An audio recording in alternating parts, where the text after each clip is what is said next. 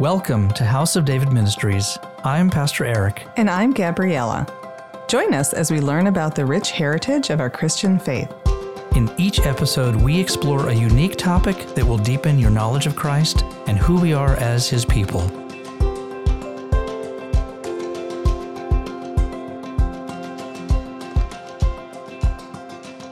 Hello, and welcome to another House of David podcast. For those of you who are new to House of David, we are a teaching ministry that helps Christians understand their biblical heritage and connection to Israel.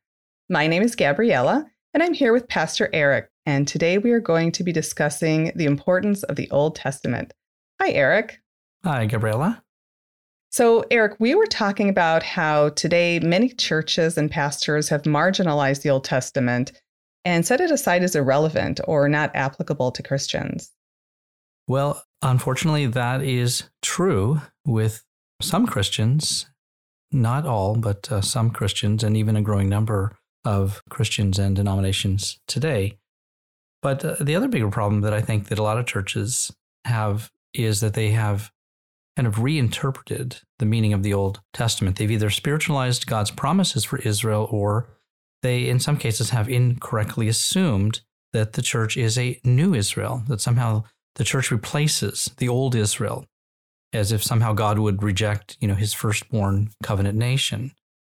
So I know in this episode we're going to talk about the Old Testament, you know, how it came about, how it points to Jesus and lays a foundation for everything that he fulfilled in the New Testament. And, you know, it would be like watching only one episode, one trilogy episode of Star Wars. You know, it's a great film but if you just came in like in the middle of the story, it has a great ending, and you'd be wondering, well, how do we get here? We know every great story has a backstory. Well, the same is true with the Old Testament and the New Testament. The Old Testament is the backstory for the New Testament. Yeah, that's a great analogy. Okay, so let's start out with an overview of the origins and the history of the Old Testament, or the Tanakh, as we call it in Hebrew. Sure. The Old Testament was pretty much entirely written in Hebrew, except for a few short sections of Daniel and Ezra that were written in Aramaic. Now, the first five books are called the books of Moses. In Hebrew, it's called the Torah. And it just simply means instruction. Some other words that are used for it are called, you know, the Pentateuch or the Chumash, which again is derived from Penta, which is five, or Chumash, which is Chamesh or five meaning again the five books of Moses. And these books were translated from Hebrew into Aramaic, and this translation into Aramaic is called the Targum. So by the middle of the third century BC, the Hebrew canon was translated into Greek. And the Greek translation is called the Septuagint. And it was later translated into Latin, and the Latin translation is called the Vulgate. So, you know, the spread of Christianity later necessitated the translation of the entire Bible into other languages like Coptic and Ethiopian, Gothic, and even Latin. So, going back to the Vulgate, the Vulgate is a late 4th century Latin translation of the Old and New Testaments. Now, the word Vulgate means the version commonly used. Jerome's Latin Vulgate, and Jerome was one of these, these translators, was the basis for the translation of the Old and New Testaments into Syriac and other languages like Arabic, Spanish, and eventually English. Now, the first complete English language version of the Bible dated to around 1382 AD and is credited to John Wycliffe. Who was unfortunately accused by the Pope of being a heretic and burned at the stake. Yes, sadly, unfortunately. And Wycliffe's other English translations, including the works of William Tyndale around 1525 to 1535, eventually culminated in the King James Version of the Bible, known as the Authorized Version around 1611 AD. And of course, he was also accused of being a heretic and burned at the stake. Yes, he was. But thanks to these courageous men, we now have a near word for word translation of the Bible. And the King James Bible has been the predominant version used by English speaking Protestant denominations for more than 270 years. Now, the, the Bible was penned or written by many different people. But it ultimately expresses one author, God Himself. And I like to say that the Bible re- reveals God's one continuous story of His unfolding relationship with the creation, specifically through the nation of Israel. So it's practically impossible to understand the New Testament without a firm knowledge of the Old. And it's also important to remember that nearly the entirety of Scripture, except for the epistles written by Paul to the churches in Asia Minor, were written to the nation of Israel by about 40 Hebrew men over a period of about 1500 years. So when we read the Bible, we need to see the Bible from a, a Hebraic perspective, a Jewish perspective when we read the scriptures. In Romans chapter 3, Paul says, you know, what advantage has the Jew? Or what is the profit of circumcision? Well, he says much in every way, chiefly because to them were committed the oracles of God. So, what is an oracle? Well, it really an oracle is a person of priestly authority that God uses to declare his prophecies concerning the future. And God's prophecies speak to the salvation and the restoration of Israel and her salvific relationship with the Gentiles, meaning the, with the nations.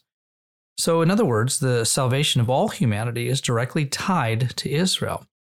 And the Bible is the written assurance that God has provided to Israel, declaring his promise to save all the people of the earth through her. And Jesus said in John chapter 4, verse 22, he said, We know what we worship, for salvation is of the Jews. Now, while the Bible was written mainly to Israel, the Gentiles are not precluded from its universal message. And most importantly, in Jesus, the nations, the Gentiles, are now part of God's new and everlasting covenant that was prophesied to all people of the earth. Isaiah uh, says here in chapter 55, we read, it says, The Lord declared in Isaiah, Ho, everyone who thirsts, come to the waters, and I will make an everlasting covenant with you, the sure mercies of David. And all nations who do not know you shall run to you because of the Lord your God and the Holy One of Israel.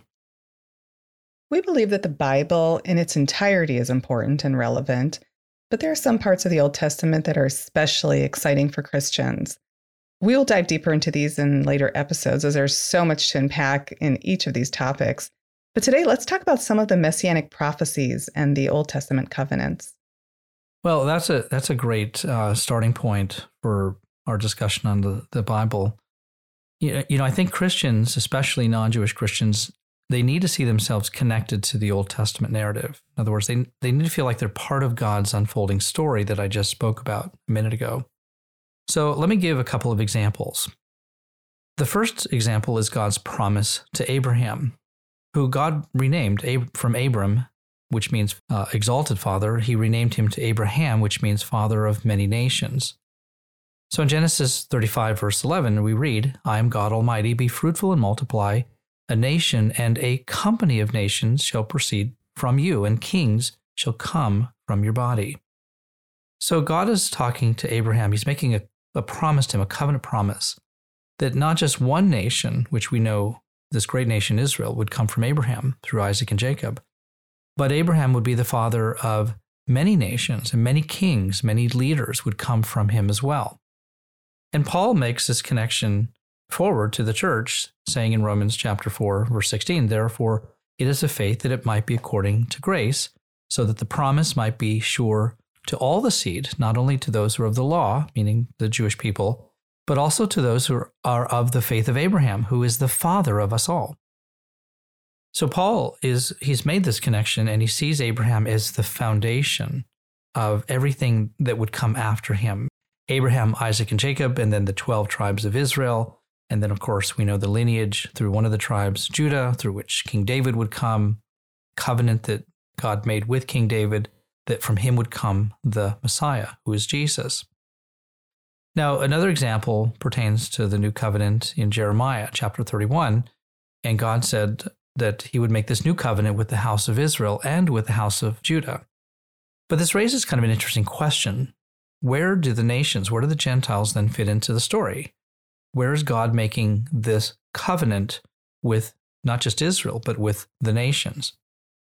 So again, if we go if we go back to the Old Testament prophecies and we go back again and read Isaiah 55, where it says, Everyone who thirsts, come to the waters. Incline your ear and come to me, hear, and your soul shall live. And I will make an everlasting covenant with you, the sure mercies of David. Surely you shall call a nation you do not know, and nations who do not know you shall run to you because of the Lord your God and the Holy One of Israel, for he has glorified you. One of my favorite verses is Isaiah 49, verse 6, um, where the Lord is speaking of his servant. He says, It is too small a thing for you to be my servant to restore the tribes of Jacob and bring back those of Israel I have kept. I will also make you a light for the Gentiles, that my salvation may reach to the ends of the earth. Yeah, exactly. Jesus said that God's salvation is of the Jews. He wasn't saying it was exclusively for the Jews. He has made his gift of salvation free to anyone who calls upon his name. And he said in Matthew chapters 23 and 24, he said, to, he's speaking to Israel now, he says, You shall see me no more till you say, Blessed is he who comes in the name of the Lord. Now learn this parable from the fig tree. When its branches had al- have already become tender and put forth leaves, you know that summer is near. So here we know from Scripture that the fig tree represents Israel. And since God gave Israel his biblical calendar, Israel is the Lord's time clock for his return. So the church needs to be aware of God's restorative work with his land and his covenant people, his first nation covenant people, which is Israel. So the church needs to get its eyes pointed in the right direction, which is again towards Jerusalem, where Jesus came and he is ascended, and that's where he is returning. And again, all this information, God's prophecies, are found in the Old Testament. Now, the other reasons that the Old Testament is important is that it provides the foundation for everything found in the New Testament. And going back to the Star Wars analogy that I used earlier, you know, Return of the Jedi, and and if you had just watched that and none of the other films, Again, you would surmise there's this backstory, but you really wouldn't know anything about it. So you'd only have these vague impressions or wild imaginations about where the story came from and maybe where it's even going. And the same is true of the Old Testament. So without a thorough understanding of creation, for example, how God chose Abraham, and we just talked about how God made a covenant promise to make of him a great nation and a company of nations, that many kings would come from him. And then from Abraham came Isaac and Jacob and the 12 tribes of Israel, and then Moses, who delivered the children of Israel from Egypt, and then Aaron, who was the first high priest. Really, Moses was, but officially, Aaron was the first high priest of Israel.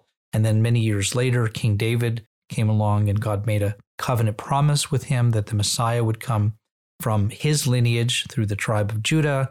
And then King Solomon, the king of peace, we see really kind of a picture almost of the messianic kingdom in Solomon's kingdom, and the list goes on and on. That without all of that backstory, we really can't find any foundational grounding for much of what's in the New Testament. And so, without knowing that God made these covenants and these prophetic promises concerning the Messiah coming from Israel, we would sometimes either find ourselves incorrectly assuming that the salvation and restoration of Israel is irrelevant to God, or insignificant in God's soon to be established eternal kingdom, which again is going to be in Jerusalem. And so this gets to my last point, and this is the most important reason I think that we need the Old Testament. We need to understand that Israel is very central to God's kingdom. And Jesus again is returning to Jerusalem to establish his kingdom there and throughout the world forever and we know that the church is called to rule and reign with Jesus over his kingdom. So the Old Testament builds this foundation for the entirety of God's eternal kingdom. That's why we see the New Jerusalem, for example, has 12 gates named after the 12 tribes of Israel. And the foundation of this great city are the 12 apostles of the Lamb, of course, who we know are all Jewish. And God's earthly kingdom is going to be patterned exactly according to the biblical foundation that was given to Israel. And the nations are going to copy this model. So let me give you an example here in Isaiah chapter 2, verse 3. It says, Many peoples will come and say, Come and let us go up to the mountain of the Lord, to the temple of the God of Jacob, and he will teach us his ways, so that we may walk in his paths. The law will go forth from Zion, and the word of the Lord from Jerusalem. In Zechariah chapter 14, verse 16, it says, And it shall come to pass that every one who is left of all the nations which came against Jerusalem shall go up from year to year to worship the King, the Lord of hosts, and to keep the feast of tabernacles. So, this foundation that I'm talking about is not just foundation for where we are as the church today, it's foundational for the future kingdom of God. Now, the early church fathers recognized the benefits of the Old Testament in combating paganism, for example, and great names, uh, fathers of the church, uh, such as Justin Martyr and Jerome, Augustine, Chrysostom. These and, and other men are even mentioned in some of the narratives of the, the rabbis called the Mishnah. This is the oral narrative of the laws of Moses. And they held close relationships with Jewish sages. And their interest was to use the laws of Moses, the book of Moses, to establish a moral foundation for Christianity and we see that foundation laid out even today in this nation, for example, in our laws, our work weeks, and even to a diminishing degree, even in the culture, for example. We see that pattern is still established. And so it's not surprising that Paul and other early disciples extensively quoted from the Old Testament, because it would, again, it would take about 400 years for the New Testament to be fully canonized. And for example, Paul quoted the fifth commandment of the Ten Commandments in his epistle to the Ephesian church. He said, Ephesians chapter 6, children, obey your parents in the Lord, for this is right. Honor your father and mother, which is the first commandment with promise, that it may be well with you and you may live long on the earth. So I believe that the important realization is that the early church was building upon the foundation that was given to Israel. And that God's moral law was to serve as the foundation for Christian believers. Part of the discipleship that they received was to understand uh, God's moral laws and moral standards. And Paul even said this How would I know what is covetousness if I didn't have the law, for example? So the law was to teach even, even the early Christian church. And uh, Christianity was never intended to replace biblical Judaism. Christianity was and is the fulfillment of all the promises that were given to the nation of Israel and those of the nations of the Gentiles that would be grafted into God's family of people to join the Jewish people as fellow heirs, as Paul says, and to partake of the same covenant promises that are found in the Old Testament. So I think you can begin to understand, Gabriella, that uh, you know the importance and the undeniable value of the Old Testament and its foundation both for God's kingdom, but also for the life of Christian believers today. For us as Christians, we know we are destined to be part of God's eternal kingdom. And so it is vitally important that we understand this foundation. You know, I had read most of the Tanakh, the Old Testament, when I was younger. In Israel, we study the Tanakh in school. Um, and being an avid reader, I'd also read it on my own, actually at a very young age, surprisingly. Um, mm-hmm. But it mm-hmm. never fully made sense to me until I read the New Testament, because the Old Testament ends with all these prophecies and promises that really never get fulfilled. It just kind of ends. Mm-hmm. And it wasn't until I read the New Testament that I could see how Jesus fulfilled all of the Old Testament messianic prophecies. And then all of the pieces fell into place.